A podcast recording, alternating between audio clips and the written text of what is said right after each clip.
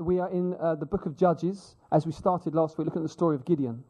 And um, Judges chapter 6, if you have a Bible with you, I will read uh, our passage in just a moment. But to give you a quick recap on where we're up to. Um, at this point, the Israelite nation have been uh, delivered out of Egypt. Um, Moses has led them out of Egypt through the wilderness for 40 years. And then before they go into Canaan, what, they, what was, what was their, their promised land, um, Moses dies, but hands over leadership to Joshua before that.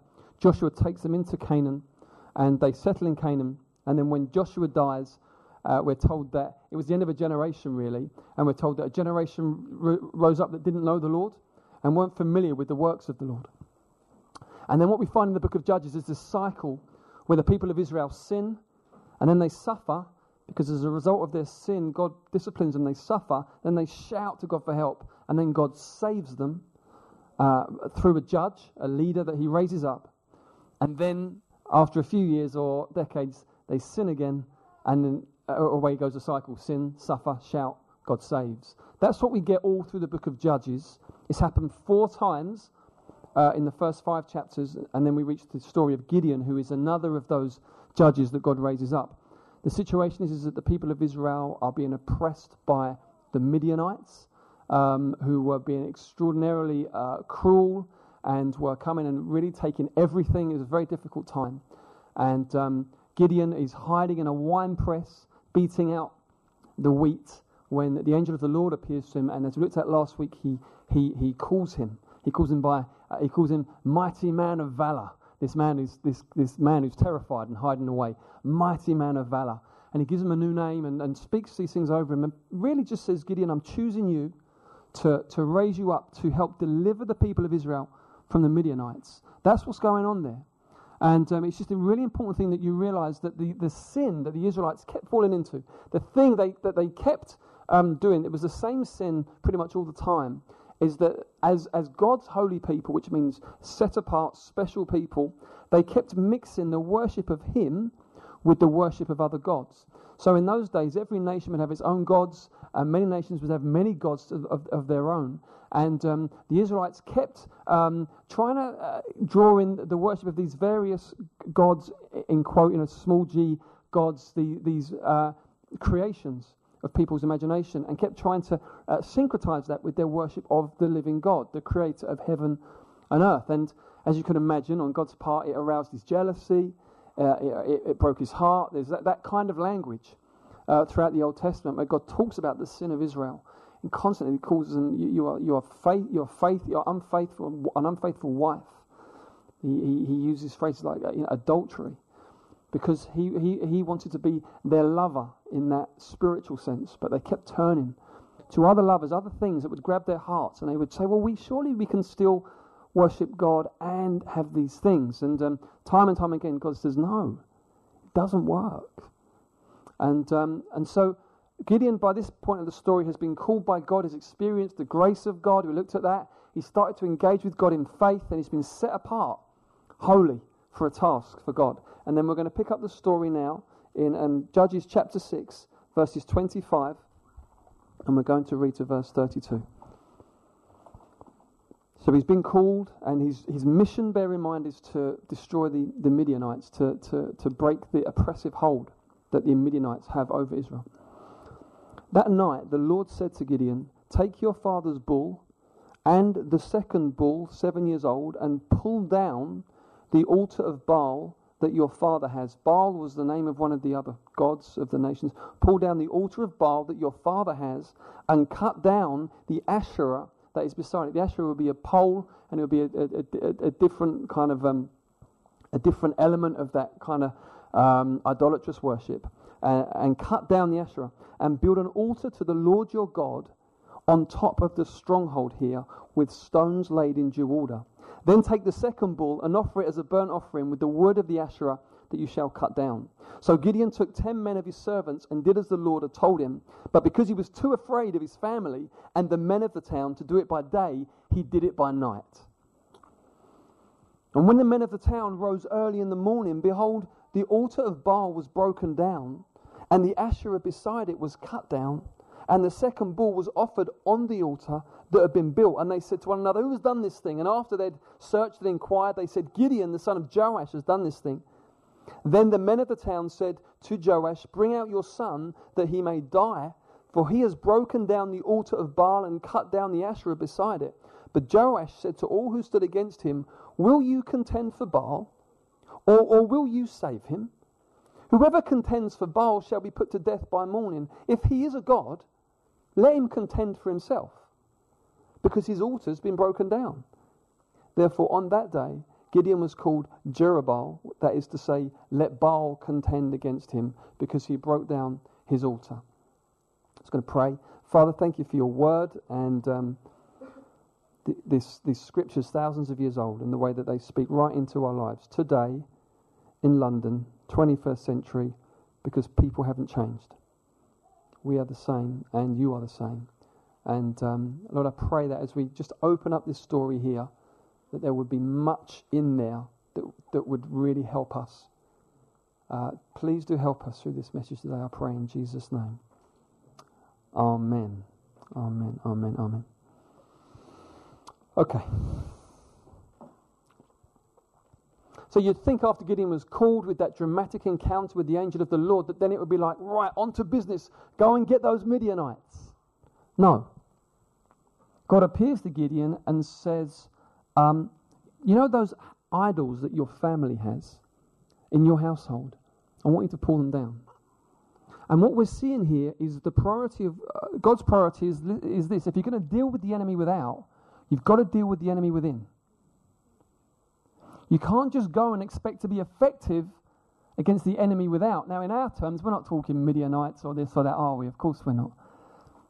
For us, the enemy is not flesh and blood, no human being on the planet, no people group on the planet. Absolutely not.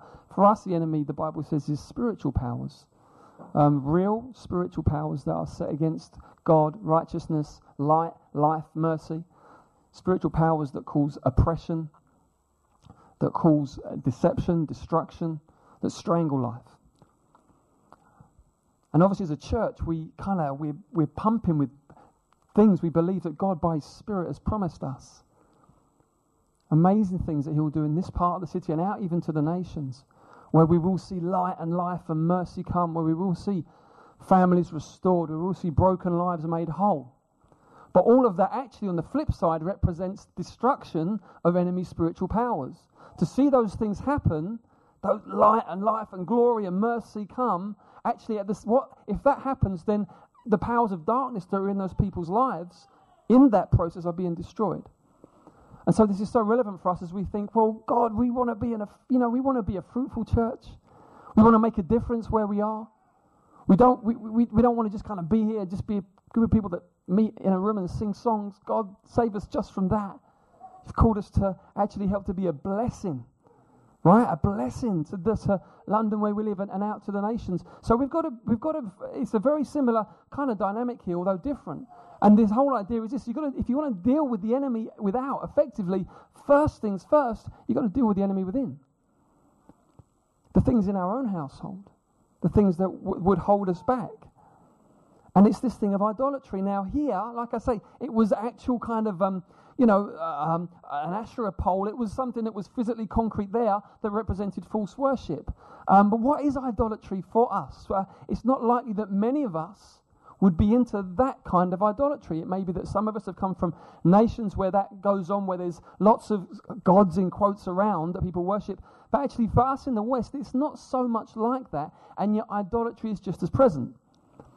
And um, idolatry at its heart is this idea it's anything that I or you would look to for ultimate pleasure, or for ultimate comfort, or for ultimate peace, or for ultimate security, or for an ulti- a sense of ultimate well being, or ultimate hope. Anything I look to for ultimate any of those things, that fundamentally is what I worship. Or, or that which I fear the most. If I don't do that, then uh, that's an idol for me. If I don't please this person, there's an idolatry going on there.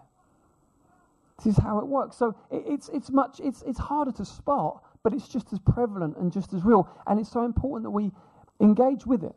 And there's something about idolatry where it's the one way I would describe it is like this: it's so alluring and so dedu- so seductive because actually it's it's often much more tangible than the Lord. So if there's someone in front of me that I can see, touch, feel, feel physically their arms around me, etc., there's a lure in that because it doesn't require faith to feel that person's comfort, love, etc. And so I can very quickly find my heart being drawn towards that, that person being the, the biggest deal in my life because it's so tangible. And this is why idolatry is such a, such a, such a hard thing to kind of tackle effectively, to be perfectly honest with you. We want to transcend an experience, whether it's pleasure or comfort or peace. We are, we are designed for that. We've been designed by God for Him, and He is the ultimate transcendent being. And so in us is this need. It's actually a need. It's more than just a desire, it's a need to know transcendent pleasure, peace, and all of those things. And yet, it's the way we are born naturally, and, and, and this, this bent of sin towards us means we will tend to look to other things than to the Lord. It's at the click of a button. It's so easy idolatry. It's So it can be anything from compulsive shopping. I'm stressed. I need to buy something. That make me feel better. New bag, new shoes, new whatever. New shoes aren't a big deal in my life, but I'm sure for some of you it might be. But compulsive shopping can be an idol for some people. You can't stop buying. Or won't stop buying. Or feels just it feels more like can't, just gripped. Brings comfort, brings peace, brings a sense of ah, there's some there's some light at the end of the tunnel. There's something to look forward to. Celebrity gazing, huge thing now. Just you can follow straight on Twitter what, oh, what they're thinking. Oh, oh, you can feel like you're in their life and they're in your life and your friends and you know important people and that can make you feel really good. Can be very seductive, very alluring. Get drawn into that. Oh, I wonder what they're saying today. For some people, this is a really big deal. This is, this is reality. This is what you would, in the morning maybe get up uh, and look forward to more than other things. Or um, uh, porn. Such a huge thing for so many people. Such a huge deal. Just that instant hit of pleasure and ecstasy. That instant thing. Just leaves you feeling utterly empty and ashamed. But just that, that instant pleasure when life's too stressful or too lonely or too whatever. It's idolatry. Or just escapism. God is the God of truth and reality, and as soon as we just sink ourselves, because we can't, don't want to face reality, we sink ourselves into escapism. It's just, it's another, it's just, it's, oh, phew, it's relief. And uh, escapism can manifest in so many different ways, from drunkenness to just watching films all day or whatever. Just being really real, really trying to earth it. This is what it can. This is it. All of us have this just need to know the glory of God. We are wired and made for it. And yet, in this age, we will not know Him face to face. We won't. And in this age, actually, very often it is a battle to know the intimacy of God because there are things that are against us knowing that. And, and it can be just, you know, it, sometimes it just can feel hard. There's an elements of the Christian life that are hard. And sometimes there are seasons that are exceedingly hard and you even feel that God's is somehow, it feels like, even though you know He never would, but it feels like He's removed His presence. And you, it can be tempting to just look for a quick fix. You light your own light. Where's the light of God gone? I'll just light my own light. But it just leads to torment. This? How did I get here?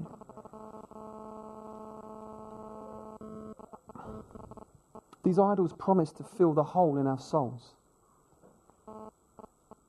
That's, that's the promise very famous theologian John Calvin said that the human heart is an idol factory.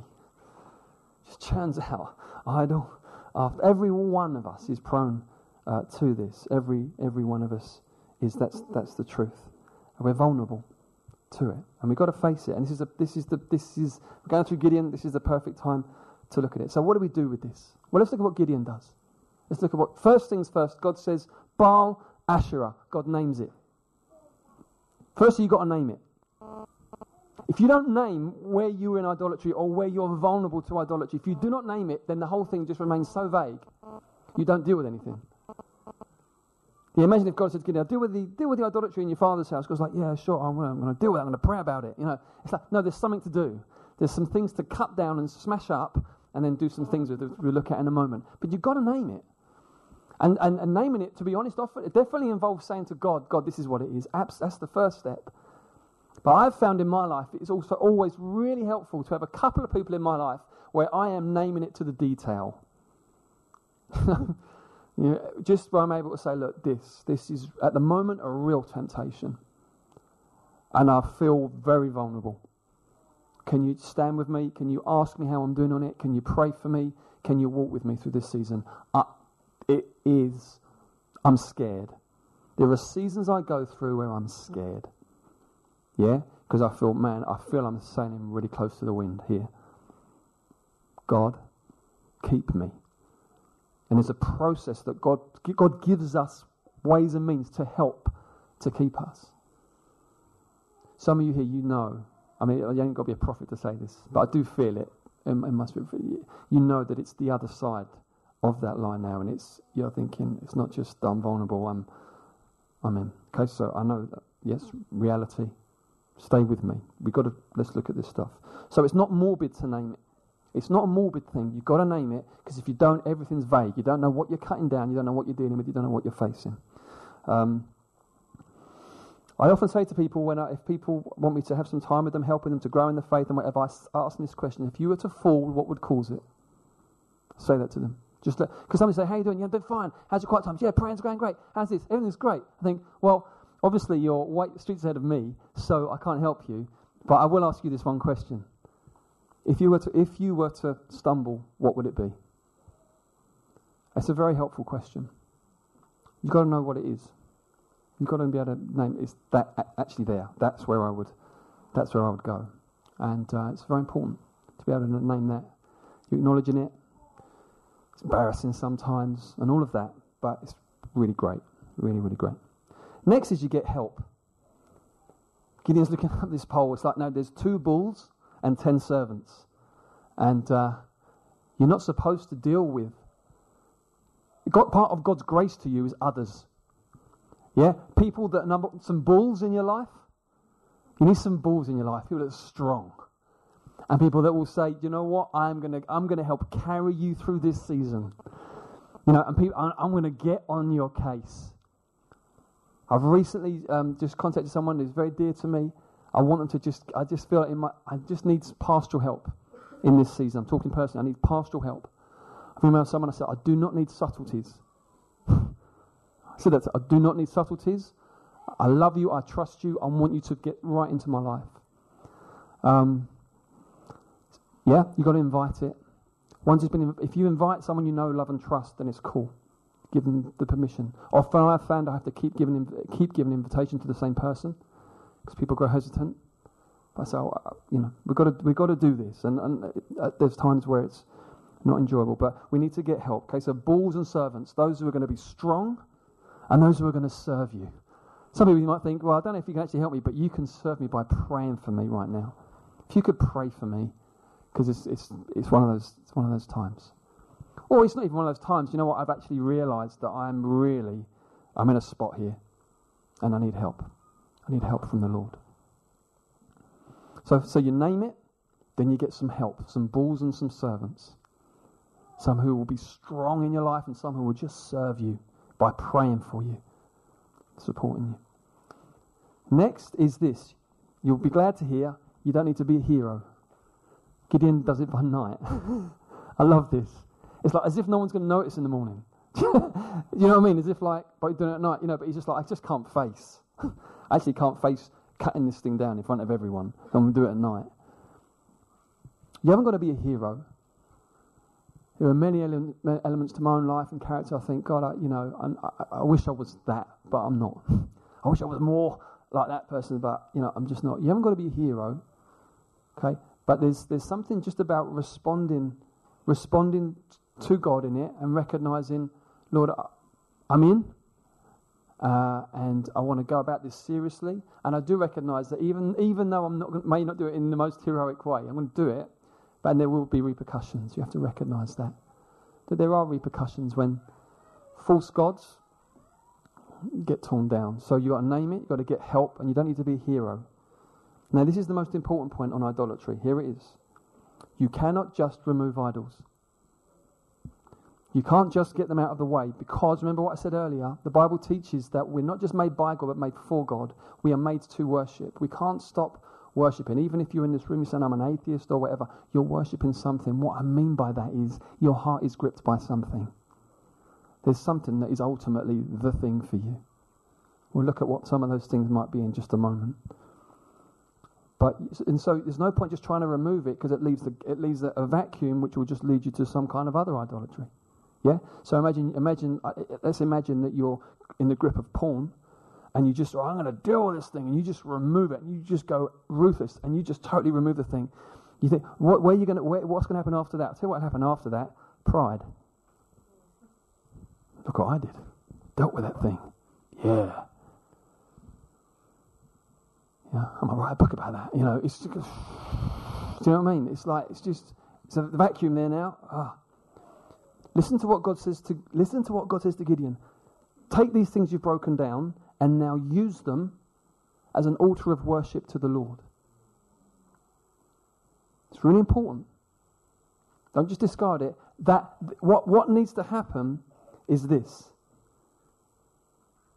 is that those things that, were, that gripped your heart now become fuel for the fire of your worship to the living God. That's what happens, you see.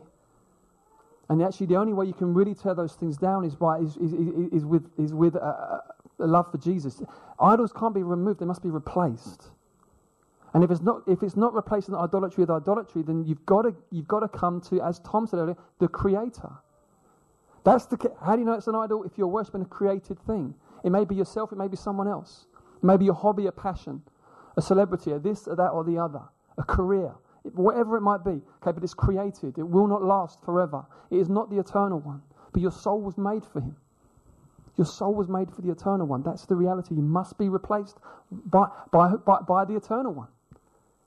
Jesus, this is what Jesus reigning in your heart means. And uh, it's, it, it's concrete, it's gutsy, it's real. It takes everything. It takes everything all the time, but there are seasons where it really takes everything because something's gone wrong. And you literally need to muster all of your forces. You gather every component of yourself because you recognize, I don't want a beer anymore, but I'm stuck. And it can be intense. This was an intense experience for Gideon. It can be intense. I don't want to lie to you. I don't want to just say niceties and just, you know, just bat around some nice ideas. This is the Word of God. Okay? This is the reality. None of this cuts against grace. The grace of God does not mean that my, my walk with Jesus will require no effort. The grace of God means this that God, as a gift, gives me righteousness. Which means God, as a gift, makes me brand new and fits me out for his presence from day one because of the work of Jesus on the cross. As a result of that, I can do all of these things in the presence of God and with the help of the presence of God. And I haven't got to just figure it out myself. Grace has made me a winner from the start. Grace has placed me, grace, the grace of God in Jesus Christ has qualified me as a gift. It is done, it is finished. Hallelujah. I do not have to atone for my sins. My sins have been atoned for at the cross. I could never make payment for them. But I don't have to. Jesus has done that with his blood. It's all been done. And now, as a free gift, God gives me the Holy Spirit. And now the Holy Spirit comes to indwell me and invites me into a life of radical discipleship, whereby I'll walk with him, hand in hand, spiritually speaking, as he guides me through. But I must be responsive. I can't, if I spend my whole time quenching the Holy Spirit, grieving the Holy Spirit, ignoring my conscience. What, where's, where's it going to? It's not going to go anywhere fruitful. I don't actually, be honest, know where it will go, but it won't be fruitful. It's really important that our whole being is engaged in this matter. I'm just being honest with you. This is what Jesus said. This is what Jesus said, and we've got to take him at his word. No one can be my disciple unless he daily picks up his cross and denies himself. That doesn't mean you deny your God given personality, but it does mean this there will be desires in you, idolatrous longings in you, that you have to radically say no to every day, decisively. That's the Christian life. If you're never saying no, something's up. The Christian life is not just a no life, hallelujah, for all the things we say yes to. But if you're never saying no, something's up.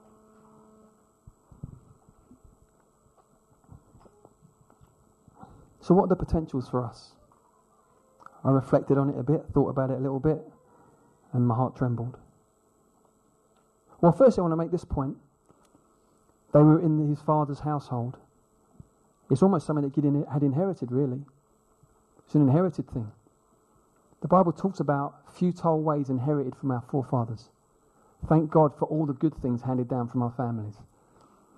But there will be some things that aren't so good. They're futile. They're fundamentally idolatrous. They're, they're, they're cranky. They, don't, they do not line up with the kingdom of God or the gospel. They just don't. And uh, those things do have to be scrutinized and acknowledged for what they are. They're futile. They're not getting me anywhere. They're not glorifying to God. They're not life giving. They're not, go- they're not gospel. And I need to leave them behind. I need to leave them behind. Now, the Bible says in 1 Peter chapter 1, I think it's verse 18 or 19, that the blood of Jesus redeems us from those things, which means there is power in the blood of Jesus for those crazy cycles that go on generation after generation to stop and for us to be able to walk free from that. It's not always an easy thing. Because they're not just things we've been brought up around, but we've kind of learned to think that way over all of our years. So it's there's some renewal, there's some warfare, but it's it's got to happen. If it doesn't, then what happens is is is that if you do have children, then it just continues to the next generation. You know, I want my children will have battles to fight. They will have because every generation does. But I don't want them to have myself and Davina's battles to fight. Now I'm sure there's some where they're perfect, but I don't want them to be fighting the same battles. I want them to be kind of on our shoulders, walking in the victory that we've experienced in Jesus. That's what we want for our children. Do you see what I'm saying? This is really this is a big deal. Um, I don't want them to be facing the same things. That would be that, that, that, that that's not a blessing for them. I want their inheritance to be that through God's work in our lives, they've come into something better. And so you've got to you've got to be able to look honestly and soberly at you know what am I carrying through that's just futile but we've always done it. It's futile. Because you have to graciously extract yourself from that. You have to do it graciously because it can cause offense. You do it as graciously as you can, but you must extract yourself from it. How? Bulls, servants, all that. Yeah, we've talked about all that with help. But what, what else, particularly for us as a church? I think vanity. I think vanity, particularly through social media. You know, you spend your whole life trying to get friends and likes and pokes and followers. Do you know what I mean? It's like, it's nuts. How many likes have I got? How many pokes have I got? How many this have I got? How many that have I got? What are you really doing if you're obsessed with that? What are you doing? What's going on there? Me, me, me. How popular am I? How cool? How funny? How witty am I? See what it is. It's cool. It's cool. It's cool if it stays where it should be. But if that's if that's what's getting you up in the morning, that's just vanity. Oh, you know, I love my profile. Why? Because I show all the good bits. It's all the good bits. Do you know what I mean? Or it's, or it's all the really morbid bits because it's a cry for attention. But it's kind of weird either way. It's not, it's just not normal, folks. I've got to break it to you. That's not normal behavior. Normal behavior is relationships. Now, social media is not a sin; it's not wrong. But if that's where you begin to, that's where you, if that's where you develop your develop your framework for relationships, it's just weird. Goes strange places. Vanities. We've got to look out for selfish ambition. You know, it, it, it's a fine line between saying, I believe God's called me to do this, between sudden, and then suddenly it becoming the thing. It's a really fine line. You can tend to know whether, whether you're in the right place because you can go about it righteously if, you, if you're going about what you think God's called you to unrighteously, i.e., you're compromising morally to get there, you, you've lost the plot because you said you believe God called you to it. So surely He's not going to, surely He's going to raise you up into that. Surely you don't have to be unrighteous to get there. That doesn't work. You're not in faith anymore. You can still say, well, God, yeah, but you're not in faith anymore. You, you're no longer believing God. For, you've actually started worshipping the thing. Or you can't do it peacefully. Or you, you become a slave to those in that world, in that realm, your colleagues, those you're looking to aspire to. You become a slave to them, their every whim, their every request. You can't say no. What's going on there? Now, there might well be a dynamic whereby you, you do have to kind of, you know, there's certain, you know, you have to be available. I, I understand that. But it, it becomes a slavery. You, you've got into idolatry. Your life's not in order or rhythm anymore. There's, the, the rest is not in the, the, the right place. You know, you're not, you're not prioritizing other things in your life that God says are really important. Fellowship's really important. Fellowship, the, the fellowship's a tricky one. I'll tell you why, because it's not dramatic. Yeah, but you just begin to not value that. You, you give, it a, give it a few weeks or months, you see the result. It's part of God's grace to us, one another. as unusual as that might sound, it's true. Or maybe it's popularity. That can be a real idol, just trying to be in with everyone. It's like, it's exhausting. False worship is exhausting. But the, Jesus said, My burden is light and my yoke is easy. That's following Jesus. The Bible says that God's commands are not burdensome. Odds are, if you're finding them burdensome, it's because you're trying to serve two masters. You're trying to serve that and you're trying to serve that, and it's getting to you. Jesus said it, you'll end up hating one. I think an idol that we could have could be fierce independence. You live in a Western city where it's all about you, you, you, you, you, you're this, you're that, aren't you amazing? Don't you deserve this? Da, da, da, da, da. You can start believing it.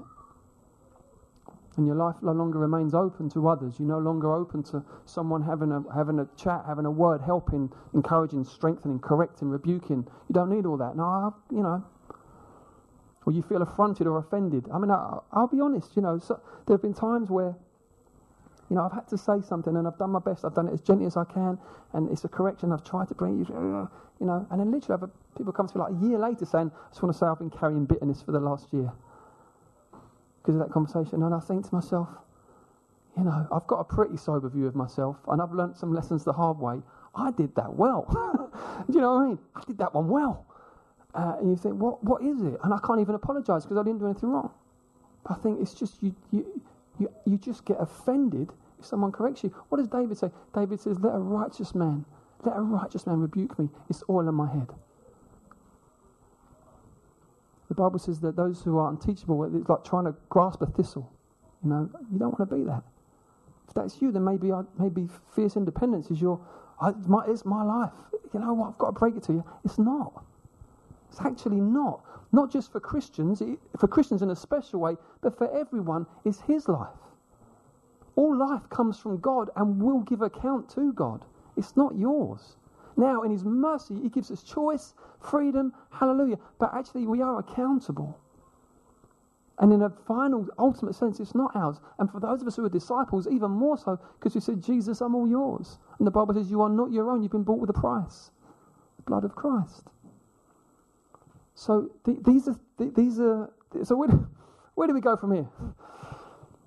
We've got to go to the cross because at the cross we find the only human being who was never into idolatry being broken down as if he's an idol, being torn apart as if he's the worst sinner. You think, what's what's going on there? Well, what's going on there is, is that there he is atoning for our sin and our idolatry through that. So through his broken body, our sins being atoned for. Through his poured out blood, our sins are being forgiven. That's what's happening there. But not only that, when we join to Jesus, when we come to Him, we find one who offers us a, a power that is His own power. By His Spirit, He offers us that so we might come into a resurrection life where we're able to walk away from idols. I just feel that the Holy Spirit has just spoken to me that there's someone here and you know in your heart that your child or your children are your idol. That can happen. Anything, actually, you know what? The weirdest and most bizarre things can become your idol. But I just feel specifically the Lord just just dropped that in my heart. Just talking now that for someone here, He wants you to. And it, uh, why would God say that? Here's why. The Bible says that God knows the secrets of the heart. His way of just saying, "Look, I'm real, and I know you, and I want to help you out of it." It's not. It's not God just condemning and judging you. It's God letting you. You know, He sees the secrets of the heart. He wants to help you out of that so you can come into true worship. And then when you're in true worship, you know what? You can, you can love your child much better than when you're idolizing them. That's the beautiful, that's the amazing thing about it. That's the, sometimes one of my children says to me, Why don't you love me the most? And I said, You've got to realize I love you so much. And, and I can love you most perfectly when I love him the most. And it's a bit of a brain job for them to get around. But I want to teach them that because I absolutely believe it's true. Absolutely believe the, the kind of parent I am is so much better when Jesus has the throne than if anyone or anything else does, including them. It's the truth. So we go to the cross. And at the cross, we find Jesus will draw us into a life of Holy Spirit power. But there is a verse I want to share with you from the book of Acts, coming to an end now. It's an important verse. We, it's not a verse we would often um, read out. We might find it even slightly confusing. Um, I just need to try to find it, which would help. I could quote it offhand, but I want to, I want to get it right. Oh, it's in Acts three somewhere. Okay, it says this. Um, it says God gives the Holy Spirit to those who obey Him. I want you to say that again. God gives the Holy Spirit to those who obey Him. Now, it's an interesting verse. Here's why. Because we would tend to say, God gives us the Holy Spirit so we can obey Him. See the difference there? God gives us the Holy Spirit, then we can obey Him. That verse is in Acts 3. It says, God gives the Holy Spirit to those who obey Him. Now, how does that, hold on a minute. How does it work? Here's how it works. When you become a believer, you are given the Holy Spirit as a gift so you can obey Him. Absolutely. But at that point, a dance begins. And you know what dances are like, don't you? Know the thing about dances? Davina, would you like to come and uh, model with me, please? Here's what happens to the dance.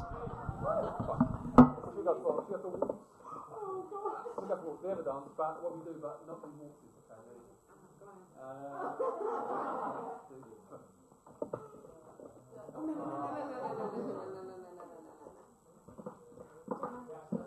that's it. That's it. She's leading. She's leading. Okay.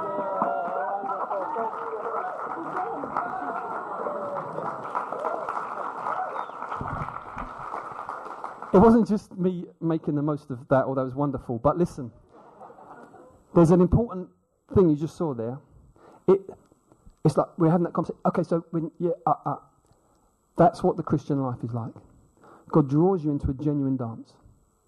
He's looking for your willingness. He's looking for your resolve. He's looking for your emotional engagement.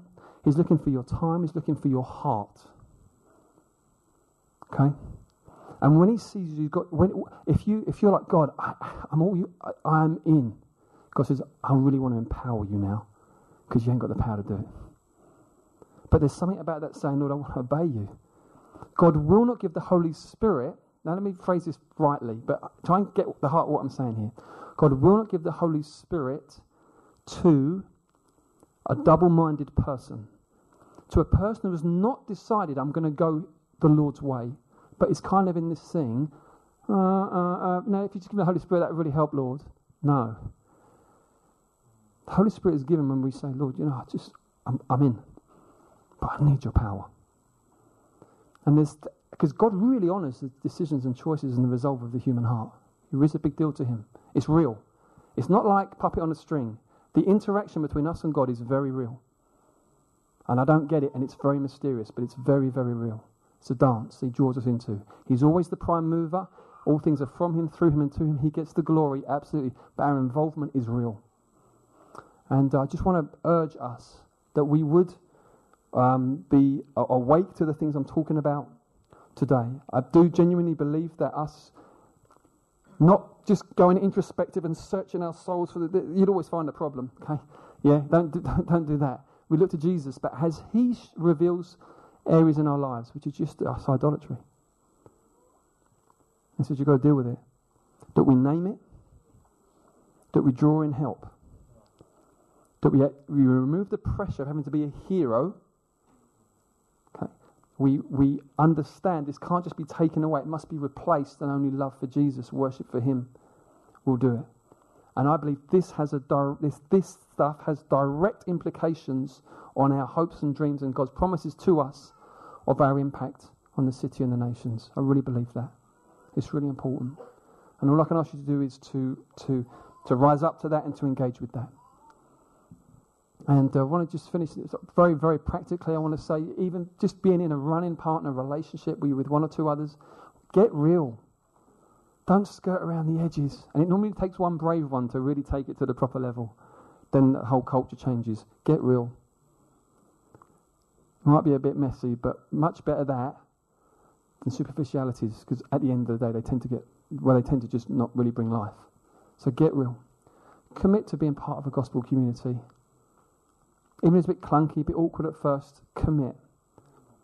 Because it, it, the bigger we get as a, as a church, the more we've got to learn how to do church well on a smaller scale in gospel communities so that we can benefit all we do in a big setting but really get to grips with stuff in a smaller setting. Commit. That word commitment is a bit of a dirty word. I want to call you to it. It means you make decisions in advance that you then stick to. You don't just go with the wind. Oh, I was going to do that, but now they did that. If you're that person who's always saying, I was going to do that, but then that. But you are unreliable. People can't build with you. You're whimsical. It's not mature. We've got to grow out of that. Now, sometimes there are things that come up, they're just, they're, you know, they're biggies. You think, oh, I, I have to. Of course, of course. But there's something about saying, I want to be the person that, as far as I can help it, my yes is my yes, and my no is my no. So it's really important. And then I would finally say the redemption course, we're going to do a special weekend intensive for particularly you want to take as many leaders, those who are carrying significant responsibility through that course over a long weekend at the end of November, Friday, Saturday, Sunday morning. It will be intense. You will need to get a day off work if you're employed at the moment. It's, there's a cost involved, but we do want to ask you. We really want to get into this stuff where we learn to learn to walk victoriously out of idolatry. And then there'll be a normal eight-week course, a, a redemption course um, in the new year, God willing. We hope 2015, and we'd, we'd ask all others to please try to try to get onto that. We really want to learn to work this stuff through so that it's real, so that where we spend Monday to Friday more and more life is coming because we're living in the life of Jesus more and more. Do you know what I mean? It's like, oh, okay, right, yeah, this is affecting everything. God keep us from that kind of religion where you have this thing on a Sunday and then something really different the rest of the week. That's ugly. It's horrible. None of us really want it, do we? None of us want that. It's unfulfilling. It's you know, it's just we don't want that. God help us lead a joined up life. Well, that comes when we let God begin to really deal with our hearts. Where do you find your ultimate security, honestly, your ultimate emotional well being, honestly? Where do you find these things? These are hard questions to answer because suddenly you're face to face with the reality of elements of your life. But we're all in the same boat. We're all in the same boat. And so we just, well, need to just face up to that. Jesus is a very, very gracious, kind, powerful shepherd, and he'll lead us out. He will. He will lead us out, and he'll lead us through, right through to glory. And um, there'll be some bumps on the way and some ups and downs and all of that, of course. But I tell you, He will get us to where He wants us. We've just got to trust Him. Amen? Amen. Okay. Um, can we just be quiet for a moment? Maybe just see the best way to respond in the moment. And maybe, what's the time, Hage? Cool. Great. We've got a nice bit of time. We've got a nice bit of time. Okay. Think the I think the best way to respond, I, I genuinely think, at this point, I'm sure that some more things will come through, and there'll be a chance to respond. And I'm going to stay very alert to how I, I, believe the Spirit's leading us on this, and I'm sure others will too. But I think probably, actually, probably the best thing right now is to just be able to sing a couple of songs, just to, just to remember. It's not removing; it's replacing. Yeah, it's just remembering His glory, His beauty, His worth his love, His, His promises, all, the, all these things, to just get our heads straight on that. I think that's, that's really the key. That makes this whole, some of the stuff I've talked about is tough, I know that, but it makes it safe when we just sense, okay, I just want to join here to you, Jesus. So maybe if the band could just come up with, I just want us to, to be able to, um, uh, there may be some, there may be some response we make in the moment today. It, you know, it may be actually the best thing in the world for us is that what happens is that, that, that, that a, a, good response, a good response is that we almost decide, I'm not going to do anything today because actually I really want to take action in a way that removes it from a meeting setting. Do you see what, sometimes that can be helpful. You think, I want to, you know, but either way, there was something very concrete for Gideon to do, and we trust that God will give us some concrete steps. But we'll, we'll see where He leads us. Why don't we stand to our feet and. Um, Again, please come and use the space. Let's just organise ourselves. I know there's, a, there's a, probably a good, please do come forward. There's probably a good, sober quietness in the room. That's not a bad thing. It's not a morbid thing at all. There's just those times where it's just sober, sobering. It's sobering. And, uh, you know, that's, that's okay. It's good. It's one of the ways there's, there's celebration and then there's, there's other moments that are a bit different. And that's okay. It's all part of God's grace to us, God dealing with us. We need different things at different times. So, Let's just allow Him to draw our hearts. I want to urge you not to be afraid in a wrong sense. You know, God has, God has got you and will lead you through. Even some of you think, gosh, the consequences of what I'm into, where it will go. Okay, I get it. I get it, I get it, I get it. God is good. He'll make a way. Yeah? He'll make a way. He will. So let's just trust Him at this point. Because if we're not trusting, we get all clammed up. If we trust Him, we can begin to hear Him and get a sense of what He's saying.